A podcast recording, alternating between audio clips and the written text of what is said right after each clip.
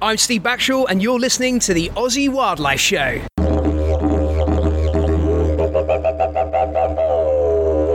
Welcome to the Aussie Wildlife Show. I'm here, of course, with Steve. G'day. And we're very lucky to have with us today John Gisham. Hello, John. G'day. John, you're president of Birds SA. You're an avid bird watcher. You love birds. You've been working with birds for a long time, amongst other things. I mean, I've known you for many years and you do a lot more than just birds. But we're here today to have a bit of a chat about birds and hopefully you can answer some questions for us we have for you. Sure. No, delighted to. Great. Now, I love bird watching. I think it's fantastic. And I'm very lucky because my eyes work well. Tamara, my partner, not so much. She can barely make out a street sign. Is bird watching difficult? You've obviously got to have good eyes for it, or is there ways around this? Well, yeah, I mean, it helps to have good eyesight, but not all birders, I call them birders more so than bird watchers, because if you use the word birding or birders, it's actually all-inclusive because it includes people who can hear. Because you can hear birds. So if you call yourself a bird watcher and you're just hearing birds, if you're blind, for example, you can be a birder because you're hearing birds. So if you use the word birder or I'm going birding, it covers everybody, whether they're blind, got sight problems or hearing problems.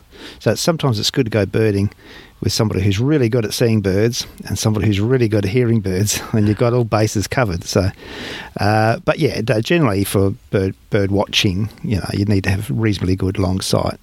But that's where binoculars come into it. Now you can use binoculars to see the detail of birds a lot better than just with the naked eye. So I'm being sensist. Yeah, you are. I'm being very sensist. Unbelievable, ain't you? Yeah, I know. Straight off the bat. How dare you? So when you talk about bird calls, it's a controversial one, but you can play birds calls to the birds, and that can be a way of getting the birds in closer for people to look at. Yeah, you can. I mean, it's very controversial area because bird calls are obviously recorded from birds from other areas. So if you go out and start playing those recordings in a new habitat, the birds that you're trying to attract will think it's an intruder into their patch, and you can either stop them from breeding, or if it's a male, you might actually even scare it off from their habitat, from their patch. So we generally sort of recommend that you don't use it. Some researchers use them, and if you do use them, just very, very briefly, and it's mainly just to identify the bird or just to bring the bird out so you can identify it or whatever. But there's some birders or bird watchers or bird photographers will use them constantly to have the bird hanging around to get decent photographs, which is really unethical because ultimately in the end you're actually going to affect that bird's behaviour, and as I said, potentially they make it vulnerable to predators because the bird's revealing itself. So, you know, a larger bird could come through and take it, which has happened in the past, or you scare that bird off and leave, you know, that bird that's scared off thinks it's another male, dominant male coming into its area, so it could take off and actually leave the females without any male in that area at all. So, yeah, bird call playback, as it's called, is probably not really that good to do.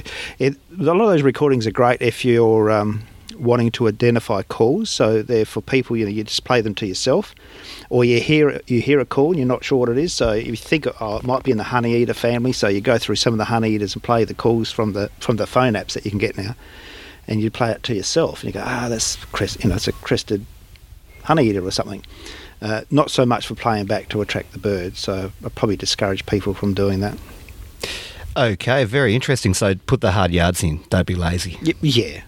I never would have, I know it's ignorance, I apologise for that, but never would have looked at it like that. Yeah. Like just playing that song back to try and almost make that bird play its song to us again, just to see if you can identify it that way. But you're right, you're doing the wrong thing. Yeah, it has some negative connotations. Same if you played, monkey calls or wolf calls or something. If it's not from that pack and you're playing another animal, it's going to freak them out, and it's going to have a negative effect on those animals. So it's the same with birds. I mean, if you use those calls very minimally for just a couple of seconds, it probably doesn't have much impact. But in areas where are really popular for birders to go, You know, birders might go to some spot regularly, all the time. So if people go in there every day playing calls, you know, you imagine the poor birds there, particularly the males. It's mostly males that do a lot of the main calls. They just get jack of it and go, I'm out of here and gone. And you're actually ruining the habitat. So you're loving them to death, which is not what you want to do. That is so interesting. That's awesome. Whoa. It's interesting. So you want to encourage people to get out there and see birds, and we'll talk a bit more about, you know, the positives of it. But you mentioned people getting out there. I mean, there are places where I've been where hotspots for birds, and there's lots of photographers. So there's got to be an ethical way to birdwatch. Yeah, well, photography's sort of been a catalyst for a revival in birding as digital photography's become easier and more accessible and more affordable. And the equipment is amazing. I do a lot of bird photography myself, but there's an ethics behind that as well. And you've got to be responsible for the wildlife that you're photographing, making sure that you don't disturb I'll use birds as an example, of course. You don't disturb the birds going about their daily life. You don't intrude onto a bird's nest, which might have young, because sometimes when you reveal a nest, things like currawongs and ravens will come down and predate on those chicks in the nest, because you know you're looking at it and they go, beauty, I'll go down there after you've gone and get some tucker. So there's ethical standards in photography, the same as there is with birding. It's exactly the same ethics. It's just one's capturing an image and taking it away, another one's just you're seeing it with your eyes and remembering it. So the ethics of bird watching is the same as ethics of bird photography, and probably in some ways a little bit stricter because you actually hang around a lot longer photographing the birds. Mm. So there's a whole beginner's course right there. Well, I do run courses for bird watching and bird photography for those reasons, just to teach people the right way to approach wildlife. How would people get hold of you to do that? I've got a website called Nature Connections, and I run bird courses, bird watching courses and bird ID courses and introduction to bird photography, and just giving people the right start, so at least when they go out into the environment they have some basic understanding of what the ethics are, you know, because we've got to treat the earth with respect and the wildlife in it. You know, can't just go crashing through the bush and being loud and obnoxious. And you know, it's funny you say that, because the bird watching that I've done, which is minimal compared to yourself, of course, but you'll walk for miles and go to these, you know, real out there places to look for birds, and you'll see more birds when you come back and you sit down and eat a sandwich. Yes, that can often happen. There's two types of birding. One is where you just walk along and you just absorb whatever's around you, and that's sort of opportunistic birding. And the more you know about birds, the more you understand different habitats and bird behaviour, and you can actually pick up birds a lot easier and quicker than people who don't know anything about birding. But that's probably the most popular way, is you just go hiking or walking and quietly and just absorb the sounds of the bush and the birds that you see and identify them, and that can be very satisfying. The other way is you just sit quietly, you know, it's sort of like a meditation. You just find a nice spot in the bush, sit there, be quiet with your binoculars or whatever, and just let the birds come to you. And that's a really good way of birding as well. It's a good way of observing wildlife and just being mindful and present in the environment. And that's, you know, pretty relaxing way, because you can take your thermos of coffee and your sandwiches and just sit there and chill out, and it's a great way of bird watching as well. Absolutely, and I really found that it's a great way to connect, like you say. And I mean, it's important that we get people interested in the environment, and there's a lot of great shows out there that, you know, teach kids about the environment, and they're often pretty gung-ho. You know, they've got to crash, like you say, crash through the bush, catch animals by the tail, hold it up and go, crikey, look at this. And but this is a whole nother thing, and it's sadly, it's often the older generation that do it, but there's been a resurgence in things like birding, and also there's a massive resurgence in meditation and mindfulness, and I think the two go hand in hand. Absolutely, yeah. There's something that I've kind of been playing around with. I kind of got inspired by some American authors, and usually these sort of wacky ideas come from the Americans, but you know, they do have some good stuff come out of there. But things like Zen birding or mindful birding, where it combines meditation or Buddhist philosophies with the art of bird watching or bushwalking or just connecting with nature. And it's a really good philosophy. It's about respect for being mindful. not, you know, you see some bushwalkers and they're on a mission. You know, they're just pacing it out. They wouldn't know what they're walking past or what they're seeing. And that's fine if that's what they want to do. But really, you just slow down, you know, feel the wind on your face, listen to the noises in the bush, try to identify the birds or whatever, frogs, whatever. Sitting quietly, being mindful. There's an old Buddhist saying, sit quietly and the grass will grow by itself. And sometimes you just got to do that. And it's really, really important. So I kind of like, you know, Zen of birding, which is just going out there, not any purpose. Like, I mean, I've got nothing against scientific research because I do a lot of it myself, but things like monitoring and surveying and listing, ticking, twitches and all that kind of stuff, which I could talk about twitches in a minute if you like. That's fine, but some of the best birding is when I've left my camera behind, left all my other stuff. I don't write down what I've seen. I just take my binoculars out and I just sit there and just watch birds living their life and try and merge in with the environment. Just sit there and become sort of nothing in nature, just absorbed. Sit there and just, it's just an incredible feeling. It's a walking meditation or a birding meditation, I think. And it's also known as mindfulness or being present. So it is using some of that Buddhist type philosophy, and there's nothing wrong with that. It's, you know, you can call it spiritual birding if you want to call it that, but it's just, yeah, it's just being present and just being part of nature. You know, we're all mammals, whether you like it or not, as human beings, but we tend to often feel that we're detached from nature. We, you know, you see people, I often, when I'm out birding somewhere where it's reasonably popular, you see people, you know, walking along with all their lycra on and their fancy sand shoes, and they'll be strutting along and they've got earphones in. Listen to their phone or whatever, and you think, well, that's great, they're out trying to get fit and healthy, that's fantastic, and they're out walking, but they're totally detached from nature completely. They're not hearing birds, they're not hearing noises, they're not, you know, they're not even probably realising winds blowing against them or just hearing the subtle sounds of nature. And to me, that's pretty sad. You know, we're creatures of nature. We should be connecting with nature. If we don't have that connection, we don't have a will to protect it. Exactly. I mean, I've met kids who have never gone camping, and you find out that their parents have never gone camping, and, you know, where does that end? Their parents have probably never gone walking in the bush or never, you know, had a campfire. Or, you know, you see people sometimes walking on the beach with thongs on or shoes on. You think, take them off, feel the sand in your toes, walk in the water. Yeah. Yeah, it just makes you a better human being, I reckon. It's probably one of the nicest things, like, since living in Australia that I've done, going out bushwalking with Adrian and stuff like that. It's just amazing. We're very lucky in this country. We do have space where you can get away from people. Yeah. And I think, you know, Australians, we really need to appreciate that we still have that ability where you don't have to go that far and you can be on your own. Yeah. I love the idea of sitting down, relaxing, meditating, watching what the animals are doing, because you probably learn so much about the animals and what they do more than some of these scientific ways of doing things. Well, that's how the early indigenous cultures, they learned about, you know, the world around them was by observation. Yeah.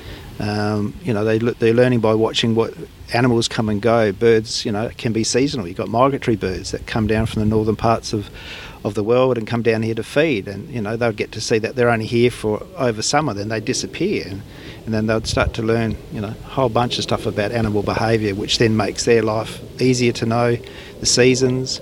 I mean, they probably, you know, the early indigenous people create a lot of their stories too from the wildlife and nature around them until science come along and sort of proved it all a bit dry, which is great. You've got to have science. I'm a big fan of science, but sometimes it's really nice to have that little bit of a spiritual connection, just, you know, the wonders of nature. I'm not a religious person, but I feel you know, quite connected to the earth in a spiritual kind of way. Well, it's a good way to pass that message down through the next generation in a story, because, I mean, you've tried reading scientific papers. I mean, I know when I attempt it, I'm always going to Google, and what the hell does that word mean? You know, it's not for the average punter. No, they're pretty dry, and they're meant to be. It's meant to be analytical, and it's meant to be observing a behaviour or whatever it may be, and it's purely, it's very mechanical. But you need science. That's how we understand our world. But I think sometimes we need to step out of that scientific approach and also just see it for what it is and not try and assess it. Don't put labels on it. No, the bird doesn't care if it it's called a New Holland honeyeater. It's a, you know, to them it's just, they're just birds, or they probably don't even know they're birds. You know, we put a name bird on them, but they go about their lives. And you know, so sometimes it's just good to go out and just don't label things. Just sit there and enjoy watching a, you know, like I'm seeing a skink at the moment, just walking along, you know, in the sun on the bark, and just observing what it's doing. And it's living its life. It's looking for insects to eat. And it doesn't care that it's called a skink, doesn't care that we're here, we're not harming it. It's food for birds. A magpie might come down and grab it. That's life. Shh. And I should just say to the listener, we're sitting outside right now, beautiful day, sitting in dappled light, and there are lots of little skinks running around, and that's good. You mentioned before about twitchers. Yep. What's a twitcher? Well, twitch is it's a funny little English name that came around sort of the 1950s, and I know I have an English gentleman with us, so I won't no judgment. Gentleman. I said like judgment there, gentleman. Yeah, gentleman. Being polite to our motherland. Our non-native. Look, there was a chap apparently. Birding in England is very competitive, and it's the home of birding. That's kind of where it all sort of started, really, because in the old days it was what was called shotgun ornithology, you know, before binoculars came on the scene, sort of in the 1880s, 90s, early 1910s, 20s. If you wanted to see a bird, you had to shoot it if you wanted to hold it in hand. That's why the old saying, you know, a bird in the hand is worth two in the bush. That's where that saying comes from, if you want to identify it. So then when binoculars come along, well, then it made life a lot, you know, better. You didn't have to shoot the bird to identify it or whatever. And over the years it become quite competitive, and that's how bird watching started. And then human nature just naturally is competitive, and you'd have people who would then be going at, you know, trying to find every bird in, say, in England, and ticking it off. So everybody's competing with each other who sees the most birds. And so whenever this particular person, I can't remember the person's name, saw a new bird that he hadn't seen before, he'd get a kind of a twitch going. I'm demonstrating a twitch, by the way. And so this person was called the twitcher, and that kind of became a catchphrase for people who get excited seeing rare birds or listing birds, and it's become that sort of thing. And it's sort of become a, in America they're called tickers, but it becomes a phenomena where the birders are quite good birders, technically good birders, but they're obsessed with seeing new species. So it sort of takes away what I was just been talking about, connecting with nature. To them it's now a sport, and they've become obsessed by it. And it's fine. I mean, you know, if that's what you're into, it's a bit like train spotting, if you want to call it, you know, like that. But they have made themselves a bit unpopular in parts of England, where if a rare bird suddenly washes up on the beach and is exhausted from migrating, and it's standing there on the beach at Brighton somewhere, and it goes, I'm in the wrong country. And then the twitchers find out. Next minute, there's 500 twitchers down on the beach with scopes, cameras, and trying to tick it off, and the poor bird's exhausted. And that can happen where, you know, they end up going onto somebody's property without permission, and, you know, that's where the ethics of birding comes in and made themselves a bit unpopular. So that's what a twitcher is. It's a person who's fanatical about ticking off rare birds, getting excited, and it's a sport, more or less. I can see how it could be fun. It can be a lot of fun. It's not my style, but I love seeing a new species. Absolutely. Though, so I totally get it. I was in Queensland about 15 years ago, and we were on Bribie Island, and there was birders everywhere, and they were coming out, have you seen it? We didn't know until we'd learned from these birders that a laughing gull, yes, a South American bird, laughing gull, yeah, comes from the northern hemisphere somewhere there. I'm not exactly okay. I've heard of it. I think it goes down from the North America to South America. I'm not 100% sure on that. Okay. I have heard of a laughing gull, but that would create a huge stir in Australia, because it's not a native bird to Australia. Yeah, it's like they're called vagrant birds. Yeah, there's probably only half a dozen in recorded history that we, you know, so that would get the twitchers really twitching. That got them going. And you look it up in a book, and there's like there's a lot of those gulls that look like that. Yep. And it was just one of those gulls that looked like that. Yeah, it's just got a bit of black somewhere else where it's different to a silver gull. And it's probably not a lot of difference. But to a twitcher, it's very exciting, because that might be their only chance in their life. They'll get to see that bird, unless they go to that country where that bird is normally seen. For example, recently at Tolderol Wetland, which is down near Lake Alexandrina, there's a whole bunch of waders have been coming there, and there was a bird there called an oriental pratincolle, which is not normally seen in the southern parts of Australia. You might see it at the top end of Australia, around Darwin, through Asia, quite common in Asia. Sometimes they can be seen in like 20, 30, 40, 50,000 of them at the top at Broome. But in South Australia, you don't see them. They don't come down this far. And two had rolled up at Tolderol. Caused a huge excitement for the twitchers and other bird photographers and stuff. So they're all down there, you know, driving around trying to find this bird and amongst thousands of other waders. And I did go there. I did see the bird. I did photograph it. It was exciting. I'm not a twitcher, but, you know, it is nice seeing new birds. But, you know, you've got to keep it in perspective. What would drive that bird down to that area? Sometimes they get caught up in storms. Yep. And they get sort of blown down, or they fly in with a bad mob. No, only joking. They get caught up. Kidnapped. They get caught up with some curly sandpipers or sharp-tailed sandpipers. They fly in, and you know, they get blown off course, and they just see this big mob. They join them, and the next minute, you know, they rock up somewhere. They're standing around going, "This is not our normal habitat. It's a bit cold down here," and they'll hang around for the season. Because most migratory birds have to put on about 30% of their weight before they go back up north again. So they'll hang around, feed, and then come sort of the end of March, April, they'll fly back to where they come from. Would still find out how to get back to where they come from. That always amazes me. Yeah. It's incredible, isn't it? Yeah. How birds find their way around the planet is bizarre, and I can't really answer it here in a few minutes. A lot of them use the sun, the moon, stars, landscape, place, you know, aerial landscaping where they follow coastlines. Some of them, you know, it's magnetic forces. There's all sorts of things, lots of research is being done to it, but the birds are really clever, you know. But they do get blown off course. Now, these birds may make it back to their original homes. They may not. They might die on the way back. You know, that's just life. That's nature. Is it possible that they're just here on a reconnaissance mission going, it's still pretty bloody cold in winter, let's not worry about it? Just spotting a new area to go to. I think you might be thinking too hard on that one. It's... But well done. It's still well done. It's good, yeah. Look, they could be. I mean, you know, birds... with climate change, birds and a lot of animal species are moving around, and birds are being seen in areas they've never been seen before, or they're shifting their known habitat range. So it's possible some birds are doing a bit of a recce and checking things out, but I don't think they really think like that. They're usually, you know, most wildlife are driven by food, protection, and breeding. Pretty basic, fundamental stuff. I don't think they think too far into the future. It's pretty well instant. They kind of live in the now. These migratory birds, just going back to that, I mean, there are some that go as far north as Siberia, from like the southern Australian coastline. Sharp-tailed sandpipers. What are they called? Sharp-tailed sandpipers.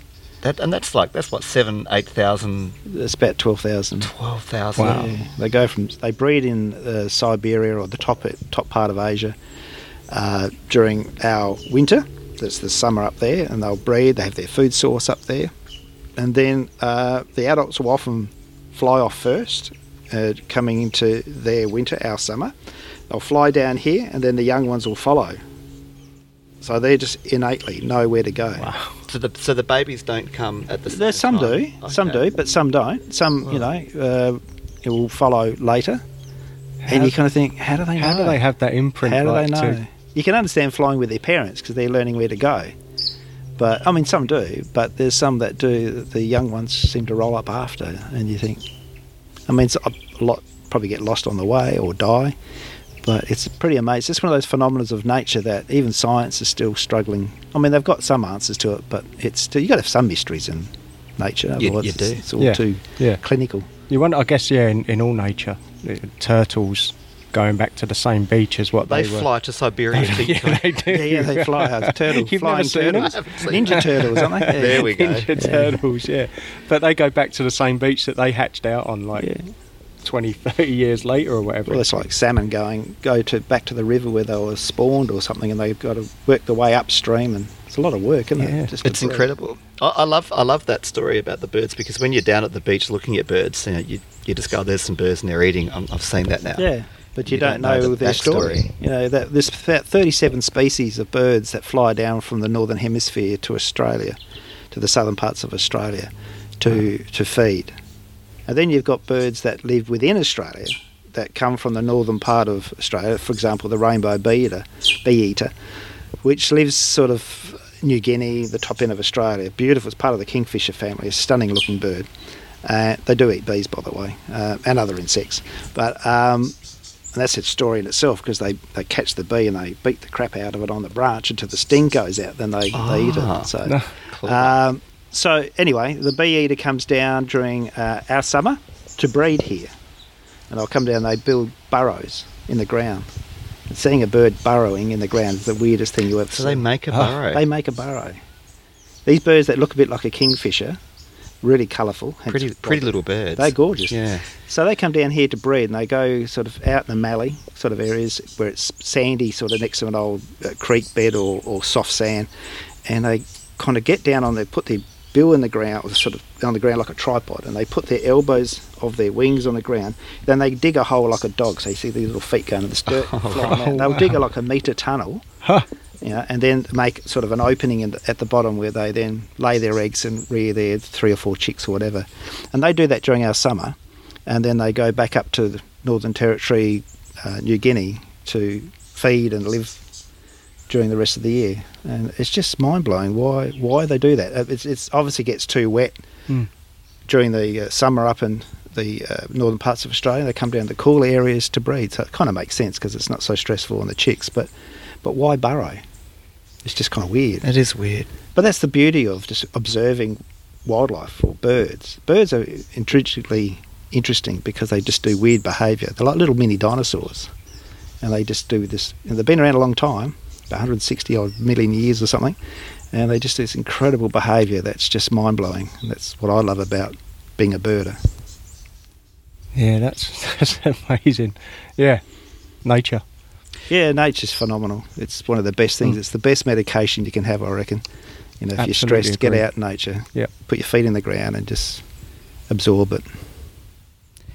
It's funny you call them dinosaurs, because scientists call them dinosaurs, don't they? They evolved from dinosaurs, from feathered dinosaurs. They didn't evolve from T-Rex. People think of a T-Rex and how did it end up as a pigeon, you know. Yep. And it's a different type of dinosaur. It was there were little, from my understanding, there was little dinosaurs around that had feathers.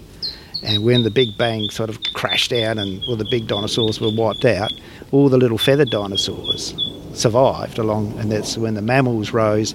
These little feathered dinosaurs started to change and to adapt to the conditions, and hence evolved, lost their teeth, and got lighter in their bodies and evolved into birds. You know, you look at a chook, a domestic chicken. When you see them running for their feed and you see them, you know, swinging back and forth and with their feet and their head, it's a little dinosaur. You see the way they run. They're like little... Absolutely, the way they run. Yeah, they're dinosaurs. You look at a mallee fowl or an emu, you can see, just look at their legs. Yep. You can see their dinosaur ancestry and their reptilian connection. You look at mallee fowl, they lay their eggs in a big mound. What else does that? Crocodiles, turtles, goannas. So they're basically a reptile. Well, they've got scales on their legs. Yeah, they're just a bipedal reptile. Where do reptiles come from? Therapsids. Oh, you're getting technical now. More or less, they kind of come from dinosaurs, don't they? Basically. Yeah. So there you go. That's great. So we want to see more people out there bird watching. How do we sex up bird watching? How do we sex it up? Well, sex it up. I've heard that. I heard the hipsters are into it. Is that right? Yeah, they're getting a bit sick of their smashed avocado, and they're picking up. It's too expensive. They can't afford their houses, so they're buying binoculars. And bird watching's free, isn't it? Once bird you're out there, once you got a pair of binoculars and a bird book. Well, you don't even need binoculars really. You can see a lot of birds with your naked eye, but to really appreciate them, you know, binoculars do help, obviously. And you get yourself a reasonably good pair of binoculars. You don't have to spend a fortune, but you know, get best you can afford, and get out there. So the hipsters are out there, and they think it's pretty cool. And if they think it's cool, then it's obviously cool. Because birding has had a bit of a rap as being a bit of an old ladies, you know, activity. It goes in cycles. I don't need to be an old lady. Sexist. Well, those old ladies were once cool young ladies. They were hipsters once. They were hipsters once themselves. And look, you know, birding's one of those pursuits that you don't have to be a professional ornithologist. Most of the best studies and knowledge on birding throughout the world over the last 200 years has been amateurs. I mean, you look at Charles Darwin and Wallace, the co-founder of evolution. Both of them were amateurs. So amateurs play a huge role, and most great ornithological discoveries have been done by amateurs. So, you know, those little old ladies, God, I'm picking on the old ladies, aren't I? The old ladies out there with binoculars many years ago, you know, they were onto something. You know, the early naturalists, they knew what they were doing. But no, birding is pretty cool, you know. And that's contributing to science, and I think that's called citizen science. Citizen science is the new hip phrase for that sort of stuff, where citizens get involved in whatever, you know. That's the scientific side of it. You know, you can do surveys or monitoring through government NRMs or local land cares, friends groups, whatever. There's lots of ways of getting involved in birding. But, you know, I guess I like promoting just getting out there yourself and connecting with nature, you know, because it's just so important for your health. You can't, yeah, that's exactly right, until you've done it.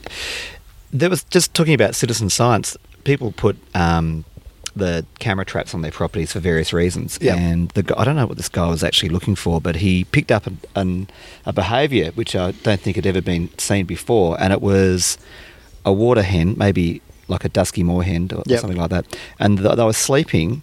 But they're all sleeping tail to tail, yes, in like a circle, all facing outwards. Yes, I know the chap who did that. That was up at Parwalla Wetland up near Murray Bridge, and it was Peter Koch. I'm sure he doesn't mind me using his name. He set up cameras all around the wetland, and it was taken at night. And these black-tailed native hens, I think it was black-tailed native hens. Yeah, it's definitely one of the hens. It was one of the. Yeah. I think it was them. Anyway, at night they obviously roost. These guys actually sleep on the ground, which some birds do, and they were in a full circle with their heads pointing out. So a full circle, and that's never been seen before. No one knew that they slept communally like that. I mean, a lot of birds do. A lot of birds will go be on a branch and be all together. That's for body warmth. They keep themselves warm and for protection. You think you've got 10 birds on a branch, and if one gets taken by a booble cow, well, then you've got a 1 out of 10 chance of being killed, you know. So it's, you know, lessens the odds, doesn't it? So, so these birds are all in a circle, and apparently by the sequence of photographs, it was that there was like sentries. 3 or 4 of them would stay awake for a while and guard the circle of birds, and then they would go to sleep and other birds would take over. So a bit like meerkats, you know. Nature's just absolutely incredibly fascinating. It blows me away when you see stuff like that. You know, that's real intelligent behaviour.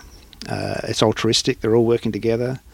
But talking about these cameras, these remote cameras, they've changed a lot of behaviour, because you're seeing animals behaving perfectly naturally. Whereas if you're out in the field as a researcher and you're sitting there with your clipboard and you're watching a bird, well, that bird knows you're watching them. So their behaviour is going to be modified because you're watching them. So you're not really watching true behaviour. You know, it's maybe a bit like, who was the ape lady? Goodall. Goodall, Jane Goodall. She was observing chimps. Sure, she'll appreciate it. The ape lady. Yeah, I know. Sorry, Jane. I'd say we'll take that out, but we're not going to. No way. Don't let her know about it. Sorry, Jane. She did great work, but you know she was an amateur as well. Getting back to amateurs, but but you know she was observing chimps, and I mean their behaviour initially would have been quite false because they would have known she was there, but over time they would have got used to her and she would have sat quietly, and then she would be seeing true behaviour later on. But it's the same with, you know, if you're watching a bird, they know you're watching, but the remote cameras are picking up behaviour that's never been seen before, and also its natural behaviour. So, you know, technology has its purpose, and you know, embrace it where you can, but don't let it take over your life. You know, still get out there and sit and be with nature. Yeah, keep coming back to that. Exactly right. And I don't think we're not at all saying disregard technology, because I can see a future where we are connected with nature and we restore and protect our natural areas, and we can still have things like the internet and advancements in technology. Just want to talk quickly about people at home in their backyards. Yep. I mean, there's a lot of nature in our gardens. Mm-hmm. I mean, it's tons of nature. If you've got a garden, a lot of the suburban houses now are losing all their gardens and their trees and their backyards, and people don't have that anymore. They have to go down to a local park or whatever. But if you've got a garden, a reasonable garden with shrubs and trees and bushes and birds in there, I know where you're leading to. Yeah, where am I going, John? Where are you going? Are you about bird baths and feeding birds? Yeah, that's another controversial one. Yeah. Look, I think it's really important if you've got a garden with birds to have bird baths.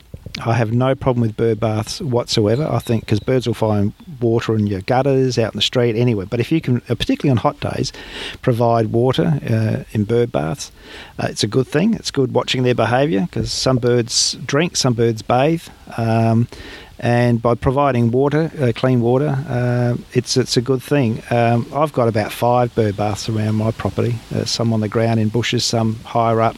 Make sure they're not out in the middle of the lawn. Well, you see bird baths out in the middle of a green lawn, you think, well, the birds are going to be so scared to go there because they're so vulnerable to being swooped by ravens or currawongs or magpies, particularly the little birds, because they're vulnerable when they've got the head down, bum up, drinking or bathing.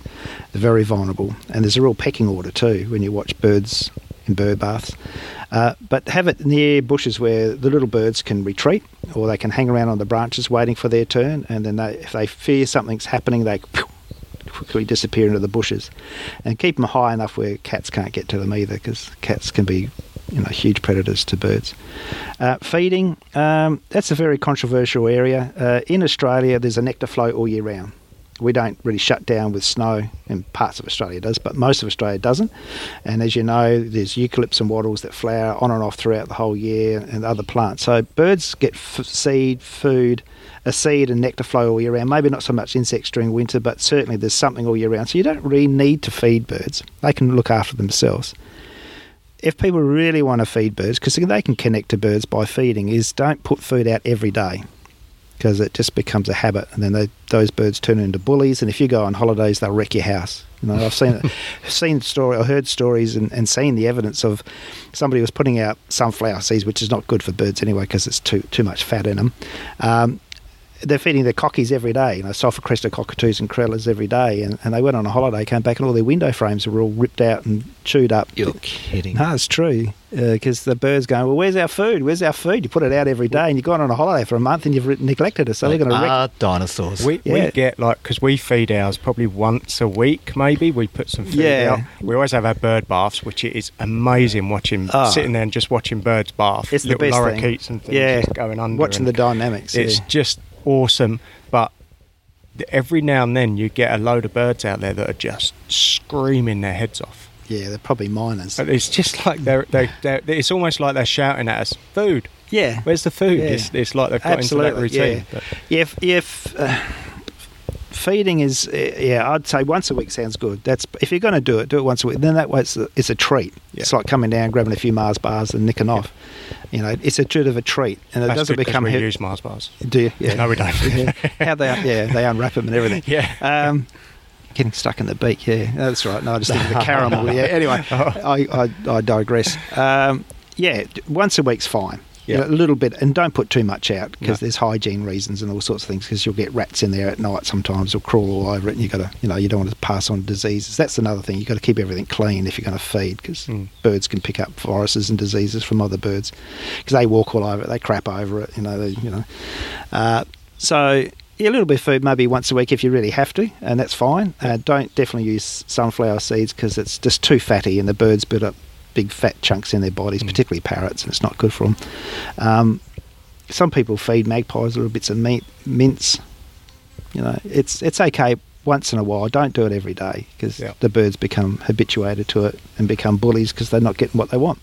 And there's also different some birds obviously are nectar feeders. Yeah. There are good nectar mixes, and there are some that people make of just a sugar-based one. Don't do that. Don't do that. No, you can get Nectarvite. I think there's professional products which you can buy from pet shops, that if you're going to provide nectar, say for rainbow lorikeets or musk lorikeets or those sort of birds, you know, the last thing you do is make up sugar water. They just go crazy. They'll be like kids on cordial. So it sounds to me the best way to feed birds is just to plant native plants. Plant their natural food. Let them just feed naturally. I don't feed birds, and they're out there busily feeding all the time on berries and seeds and nectar and lerps and insects and skinks sometimes. And let them just feed naturally. And definitely put bird baths out, and you can see lots of dynamics there, which is fantastic to watch. You just said skinks. I just found a way to sex up bird watching for the people that are into fast cars. Raptors, carnivores, birds that jack stuff with their face and with their feet. Yeah. Well, you know, I've got a friend of mine. Wow. Whoa. Whoa. I've got a friend of mine, he's right into raptors, right? I mean, bird raptors. And he says there's two types of birds. There's raptors and there's food for raptors. And they're, you know, look, eagles and hawks and falcons are magnificent birds. And you really, when you look into an eagle's face, you're seeing a dinosaur. You know, you're really seeing a top-end predator. I saw one actually come into your place today, flying not far away. A killer. A big western wedge-tailed eagle. Beautiful. But look, yes, birds are preyed upon by birds, you know. You get a mob of ravens and they'll attack, you know, a pigeon or some other bird. Magpies will attack. Kookaburras will eat tiny little nestlings sometimes, you know. It's a tough world out there. They're brutal. Siblicide. Yes. Pelicans. Yeah, they push the weak ones out.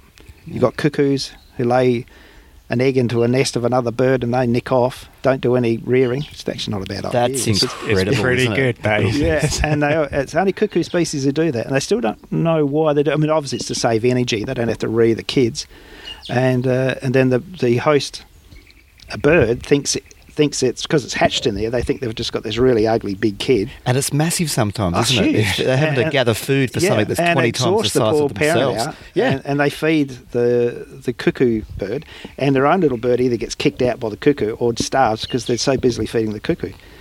And the cuckoos all over the world do it. Australia's got its own cuckoos, but cuckoos all over the world have the same behaviour. It's just totally bizarre why this bird has evolved with this behaviour. It's mind blowing. Nature's fantastic, isn't it? Just unbelievable, yeah, all these different behaviours. It's incredible. Cuckoos are jerks, man. Oh, they just do what they do. I don't know, I quite like them now. They do what they do. They just do what they do, and they're beautiful looking birds, and they have lovely calls, but they just do what they do, you know? They do what they do. We watched the doco the other night. We caught up, Steve and his partner, Tam and I, and we... It was a depressing night. It was depressing. We ended up... There was an island somewhere between Africa and America that had only ever had two people set foot on this island, so the BBC team went there. And with one of the original people that had been to this island. So a crew of them went there, they camped out on this island. It was covered in some species of the penguin, might have been a couple of species of the penguin. Two species. And these penguins had to like launch off the rocks into these crashing waves to get food for their kids. Yeah. And when they're coming back, there were penguins with broken limbs and blood on them. Not all of them, but they showed this. And we were just thinking, oh, this is lovely, isn't it? Isn't nature lovely? And someone asked the question, like, why do they do this, you know? And I thought, well, I guess if we drive to work to earn money for our families, and every day people are injured horribly and killed in car accidents. And if we saw that close up on a BBC doco, we would be like, why do we do this? That's exactly. Yeah. Well, those penguins, that's all they know. That's they're on that island, that's their world, that's all they know. To get food, to feed their kids, they've got to jump off the cliff, and that's the price to pay. You know, nature, as beautiful it is, and it's been romanticised, and poets and, you know, artists and songwriters have, you know, romanticised nature forever, and we probably will. And it is beautiful parts of nature. Nature is beautiful, but it's also mean. It can be mean and nasty, and you got to take that with it. That's just part of nature. You know, we come from nature, we go back to nature, and we're all part of the food chain, you know. Humans often think we're not, you know, we're this superior being. I don't know where they think we've come from, but, you know, we're not vulnerable to that. But if you go in the ocean surfing, well, you're vulnerable to shark attack. If you get in your car and drive down the road, you're vulnerable to... Yeah, that's right. All sorts. Yeah, or you go in the savannah, you know, a lion might take you. You know, that's life, but... nature's like that, you know. It's the survival of the fittest, which was part of the whole evolutionary process, but that can be hijacked by economists and other people and turned into something rather evil from a human perspective. But it is, nature can be pretty tough, but, you know, you got to see the beauty in nature too. You know, it's a yin yang. You know. Now, you obviously travel around a fair bit, and bird watching is a big part of why you travel. It's a good reason to travel. Yeah. I think you were saying before, Steve, about rare birds. Like, what's the... In Australia, what's the rarest bird in Australia? Well, it used to be the night parrot. Recently... Yeah, it's been recently rediscovered. It was been quite controversial over the last 30 years because they found, you know, bits of evidence here and there, a dead bird here and, you know, bits and pieces, but they always thought they were basically extinct from the 70s. Then suddenly a chap called John Young found a live bird up at Queensland on a remote property out in the southwest corner, I think. And since they've recorded the calls and they've got some footage and they've found one or two birds, they've found more birds, they've found some young ones, and then about four birders or ornithologists found another couple of birds in Western Australia. So they're now not so rare. Wow. I mean, they're not common, but because we didn't know that much about them, we didn't really understand the habitat, didn't know the call because they don't sound like a parrot. They're actually now being found a little bit more readily. And in South Australia, there's some feathers were found in a nest. So there's no doubt some birds in South Australia as well. So I think we'll find in time that the night parrot's not as rare as it used to be. And it's just the understanding's there. The understanding, that's where science is really helpful. Probably the rarest parrot at the moment is probably the orange-bellied parrot, because there's only about 30 or 40 of those left in the wild. In captivity, there's heaps. So some of these parrots can be bred quite easily in captivity, but unfortunately in the wild they've become very rare, mainly due to habitat loss. They breed at Melaleuca in Tasmania in the forest there, and they don't have too many problems breeding, but when they come to feed, they come over from Tassie to the mainland, and they go sort of from Victoria right through South Australia. They used to go right up to Port Pirie, virtually, along the coast, the samphire. That's what they feed on, the berries and stuff. But because where does every human want to live? Along the coast. Yeah. So a lot of that habitat's been destroyed over the years, and so those birds, which are a bit fussy in their eating, are now on the verge of extinction. So if you live near the coast, put back in local native plants, if you live in an area that had samphire, have it as a patch of that. Or just don't live there in the first place. Don't leave it alone. Don't live on the dunes. We need dunes. Yeah, leave the dunes there. Leave the dunes. Move back, 200 metres, 300 metres from the beach. They're not ideal to build on anyway. No, because they move. Just too much. And then with the ocean rises, then the people complain because their houses are collapsing into the ocean. It's a bit stupid. Humans are dumb at times. They can be really dumb. Bird brains. No. You can't say that, Adrian. Recent research has shown that birds are highly intelligent creatures. You look at, say, ravens and birds of prey, and lots of birds are actually highly intelligent creatures. So bird brain's actually a positive thing to say. There we go. Did you see that study where they had, I think it was a raven or a crow, and it was picking out rubbish? Yes. Well, I read an article in Italy. They've trained ravens to pick up cigarette butts, put them into a container, and they get a food reward. Huh. So they're collecting of the rest of the cigarette, or no, just the cigarette butt. I kind of wonder if they ever ran out of cigarette butts, what the ravens are going to do. But it's a way of cleaning up the city. Is that they pick up the butt, drop it into this container, and it drops this little food treat for the raven. So it's an incentive for them to go out and find more cigarette butts. I love bird labour. Yeah, there was something the other day as well. The raven and another bird, which I didn't catch what that bird was, but they were actually using a tool to poke into a box to create a movement so that its food dropped out the bottom. And they'd learnt to do that using a twig. Ravens and crows are the same thing. They're all part of the corvid family. Some are, there's this sort of technical reasons why one's called a crow, one's called a raven, but they kind of look the same. Yeah. But the corvid family, I say, is probably the most intelligent birds on the planet, and they can use logic. They can use tools, which is very much a primate thing. Yeah. Modify tools, bits of wire to get to treats. So they very intelligent creatures, really intelligent. The palm cockatoo. Yep. It's not quite a tool, but he plays. He gets a drumstick. You're calling the bird a tool. No. Yes, they do. They drum. They pick up a stick and they drum a hollow log. I'm not sure what for, whether it's just for the sound or for trying to see whether there's termites or some sort of. I'm not sure. I don't know. I thought it was to attract ladies. I think it might be probably where my mind goes. Courting ritual. It's like bowerbirds that build those beautiful bowers. And it's not a nest. They collect coloured. They collect stuff. It's bizarre. Just amazing. And they build these elaborate structures with their bill, and then they bring in green bottle tops or whatever, and it's just to attract their lady, and she goes, that's pretty cool. Then they go off, do their thing, and they've got a little simple nest. So it's amazing. For all we know, some of these behaviours could have been things dinosaurs were doing 65 plus million years ago. Yeah, I don't think they would have been collecting green bottle tops. Cigarette butts. That's why they went extinct, isn't it? It was on a David Attenborough program. I think it was Life of Birds. There was some ravens in Tokyo that used to collect walnuts, and they learnt at a pedestrian crossing that if they dropped the walnuts on the pedestrian crossing and then stood on the side of their own, waited for the pedestrian crossing to go beep beep beep beep, and the people after the people walked across, they dropped the walnut on there, and then when the trucks and cars went over, it broke all the walnuts up, and they'd wait for the beep beep beep beep, walk out with the pedestrians and collect all their broken walnuts, and off they go. And I've heard, I'm not sure this is true, but I've heard that the second part of that the birds have learnt now, if there's people not there waiting to go across, they get up onto the button and learnt to hit the button to do it themselves, so they don't have to wait for pedestrians now. So that's a learning behaviour and adapting, and a lot of birds and animals do that. That's just mind blowing. Sometimes I think birds forget they can fly. Like you're driving up towards them, and you beep beep beep, and they like their little legs, they're running off the road. Yeah, like, magpies are notorious for that. You'll see them run across the road. They remind me of nuns lifting up their habit, or dudes with their hands in their pockets running just across the road.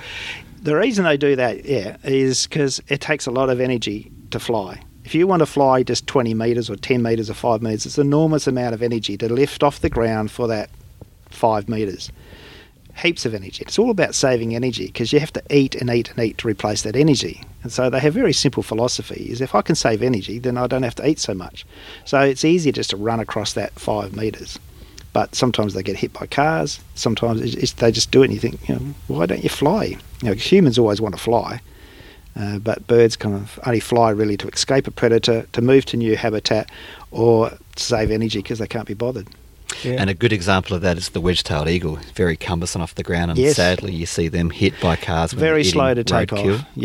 I've kind of got into the habit. I carry a spade in the back of my car, and if I'm out in the bush and I come across a dead kangaroo that's been hit or something, or an emu or whatever it might be on the road, providing it's not too ganky, I'll get the spade underneath it and drag it off the road and put it 4 or 5 metres off the side of the road so wedge-tailed eagles and falcons and other birds of prey can come and feed on it, and without the fear of a truck coming along, because by the time a wedge-tailed eagle gets the energy to get off the ground, a truck's baying. Yeah, is it because they gorge so much, or just because they're just slow so to take off? They're just so big that it takes them a few seconds to get airborne, which is with the truck coming down about 110 kilometres per hour, or even probably faster up in the Northern Territory. They just don't have time. By the time they get a metre off the ground, they're getting hit by the grill of the big trucks, and they just get slaughtered. So, it's a good thing to drag a dead animal off the road, and because there's other things like goannas will feed on them, ravens. At night there'll be night birds of prey. So it's just a good thing, and it's also respectful for the animal that's been hit by a car. Get it off the road so it can I agree. Yeah, deteriorate naturally without being squashed into the bitumen. So it's not a very dignified ending. Mm. Yeah, we mentioned. Birds attracting mates, like maybe the palm cockatoo using his stick and things. That's one of the reasons why some of these, not all birds, but some birds, the males are so brightly coloured. Yep. That's to attract ladies. Yeah. You find in a lot of the passerines, which is the sort of the woodland type birds, the songbirds is the passerines. The birds like geese, swans and ducks are called non-passerines and waders and stuff, because generally their colours of both the male and females is pretty well the same. But in the passerine birds, or woodland songbirds, often the males are prettier, well, if you call that word, colourful, more colourful than the females. They might have elaborate plumage, and that's all just to attract a female. So the females look at the male that's the most colourful, or the longest tail, or the biggest plume, or something, and that's to attract the female. So the female go, his genes are really good. I'll breed with him because I'll have strong, healthy babies. And that can go to the extremes, because sometimes a bird might have a tail that's long, and it'll get longer and longer and longer, and to the point where actually it inhibits the bird. And they go back to the short tail once again. Yep. So that colours like that. Then other birds that may not be so colourful will build a bower or have an elaborate dance, like birds of paradise. Even though they're quite beautiful to look at, they do this elaborate dance, and they will do that to try and attract, and there might be 10 females watching them, and they'll do this funky dance to try and attract them. That's called lekking. Frogs do that as well. All the male frogs, you probably know this, Adrian, all the male frogs are the only ones that croak. So they're in the pond, croak, croak, croak, croak, croak, croak, croak, and all the females in the background going, oh, I like that one. ooh, that one's got a good voice. No, I don't like that one. So they're just selecting. So it's males competing for attention. Now, you'll see that at a nightclub, or the bloke strutting around a nightclub. So, yeah, humans do the same. We do the same behaviours. Peacocking. Peacocking. We do the same behaviours. But, yeah, so in the birds that have, where the male and female are different looking, that's where the males were either by song, by plumage, or by dance, or building a bower, or they'll do something which attracts the female. Whereas birds that that often have the same plumage, they'll just kind of meet up, hang out together, and they mutually rear their young. Whereas often in some of the passerine birds, the male just does his thing and the female rears the young on their own. It's quite complex. There's exceptions to everything. Yeah, I've noticed that generally they like. With the tawny frogmouse, they both look so similar. They look exactly the same. You've got to send a feather off for genetic testing to sex them. And the males do even more activity with the babies and rearing, nesting, incubation than the female. The blue wren is a classic. We've got lots of different types of wrens in Australia. Such a bright animal. They're amazing. Showing off to girls, but he's blue. Like, he doesn't camouflage with anything. He stands out like dog's balls. Yeah, I've never... Yeah. Taking a chance. I just think of that analogy. Probably kangaroos' balls would have been probably more appropriate, because they really stand out. Yeah, right on. Yeah, but anyway, I'm sidetracked now. Look, actually, surprisingly, these coloured birds, when they're against the plain background, they do stand out, but when they get into the bush, surprisingly, those colours do blend in many ways. Interesting. Yeah. The little wren's an interesting one because they're not monogamous at all. Very few birds are monogamous. Some of the big non-passerine birds like ducks and swans and geese and things like pelicans can be monogamous to some degree. But in the non-passerines, the woodland birds, it's very rare that the birds are monogamous. But the little blue wren, for example, they go in and out of their breeding plumage, so they go really bright blue when they're ready to go, and they strut around, and they'll have a whole entourage of the girls, which are usually a brown coloured, chasing him around. And he thinks he's breeding with all those girls, but those girls are also going around and looking for the other males in the area. They have only small territories, and they're breeding with every other male they can find. So when they have 4 or 5 chicks in the nest, there could be all different fathers. So you were going to call it a harem, weren't you? Do you remember you coined that phrase years ago? That was the collective noun potentially for a harem of wrens. That. I think David Attenborough called them the hippie birds, I think, because it's sort of a bit like a big commune. Everybody's into everybody. But yeah, they're fascinating birds. And then when the blue wren it's finished sort of its breeding season, it will generally, its plumage will go back to a very dull blue if they're older birds, or they'll go back to brown if they're very young birds. They change at about 2 years. The males will stay blue, but if up to 2 years, the males will kind of go in and out. It's called eclipse plumage. They'll come and go from their colours for a while. Yeah, wow. Fascinating stuff. And it can be useful too if the girl is on the eggs. He can come out and with his brightly coloured plumage lure potential predators away from the nest. Yeah, a lot of birds do something similar to that though. You'll sometimes see a bird, if you're getting close to its nest, you'll see either the male or the female will often wander off with its wing hanging on the ground like it's injured, and that's a detraction from a predator to think, well, go for that bird because it's easy to catch. So if it's a fox or a dingo or a raven or whatever, they'll chase after the bird that looks like it's got a crook wing because it's easy prey. And what that bird's doing is diverting the attention away from the nest and the mother on the nest or whatever, and once it's far enough away from the nest and the predator's chasing after them, they'll suddenly take off and fly off. And that's very common with birds. You will see, if you ever see a bird, when you get too close to the nest, you see a bird go, oh, the poor bird's injured, it's got its wing hanging on the ground. Don't be fooled by that. It's just possum. It's just... Wow. it's getting you away from their nest. Never heard that. That's fascinating. Another amazing thing about birds. Wow. What species might do that? Pigeons. The bronze-winged pigeons. You'd have them here in your garden. Yeah, I love them. Bronze-winged pigeons. Most pigeons, quite a lot of birds do it. Yeah. It's quite common, particularly for ground nesting birds, because they're obviously very vulnerable on the ground. Not so much for nesting or hollow birds, birds that breed in hollows, yeah. There's lots of fascinating things about birds. That's fantastic. That's insane. Birds, who'd have thought? Yeah, birds are cool. Who'd have thought? Well, John, man, thank you so much for coming on. Yeah, my pleasure. Giving us your time. Yeah, it's been amazing. Yeah, thank you. We've all learnt something. Good.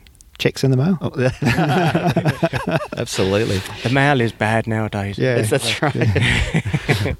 No, that was fun, mate. Really loved it. And I think Steve did ask it before, but if people want to get in contact with you and get involved in some of the guided walks that you host. Yeah. Yeah, especially the courses and things that you do. Yeah, so. Yeah. Sometimes they're run through the local NRMs, so just keep your eye out around sort of South Australia. The NRMs, natural resource management places, will sometimes advertise them. I also run courses through the WEA, Workers' Education Association in Adelaide, through Birds SA once a year for 6 weeks. Most of the bird courses run around Adelaide, I do. I seem to have captured that market a bit.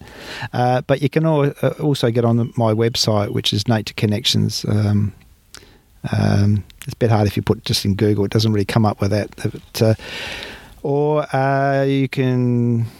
We'll put a link up. Yeah, put a link up. That's probably. I don't want to give my mobile phone number over. Yeah, I'll just get pestered. But it's 04. Yeah. Thanks. Yeah, I can give the details to these guys, and you can contact me through their email address and stuff like that. Awesome, guys. Thanks for listening, and John, thanks again, mate. Yeah, and my pleasure. We'll have to have you on again and do it again. Absolutely. No, I love it. Thanks. Awesome. Thanks, guys. Thank you.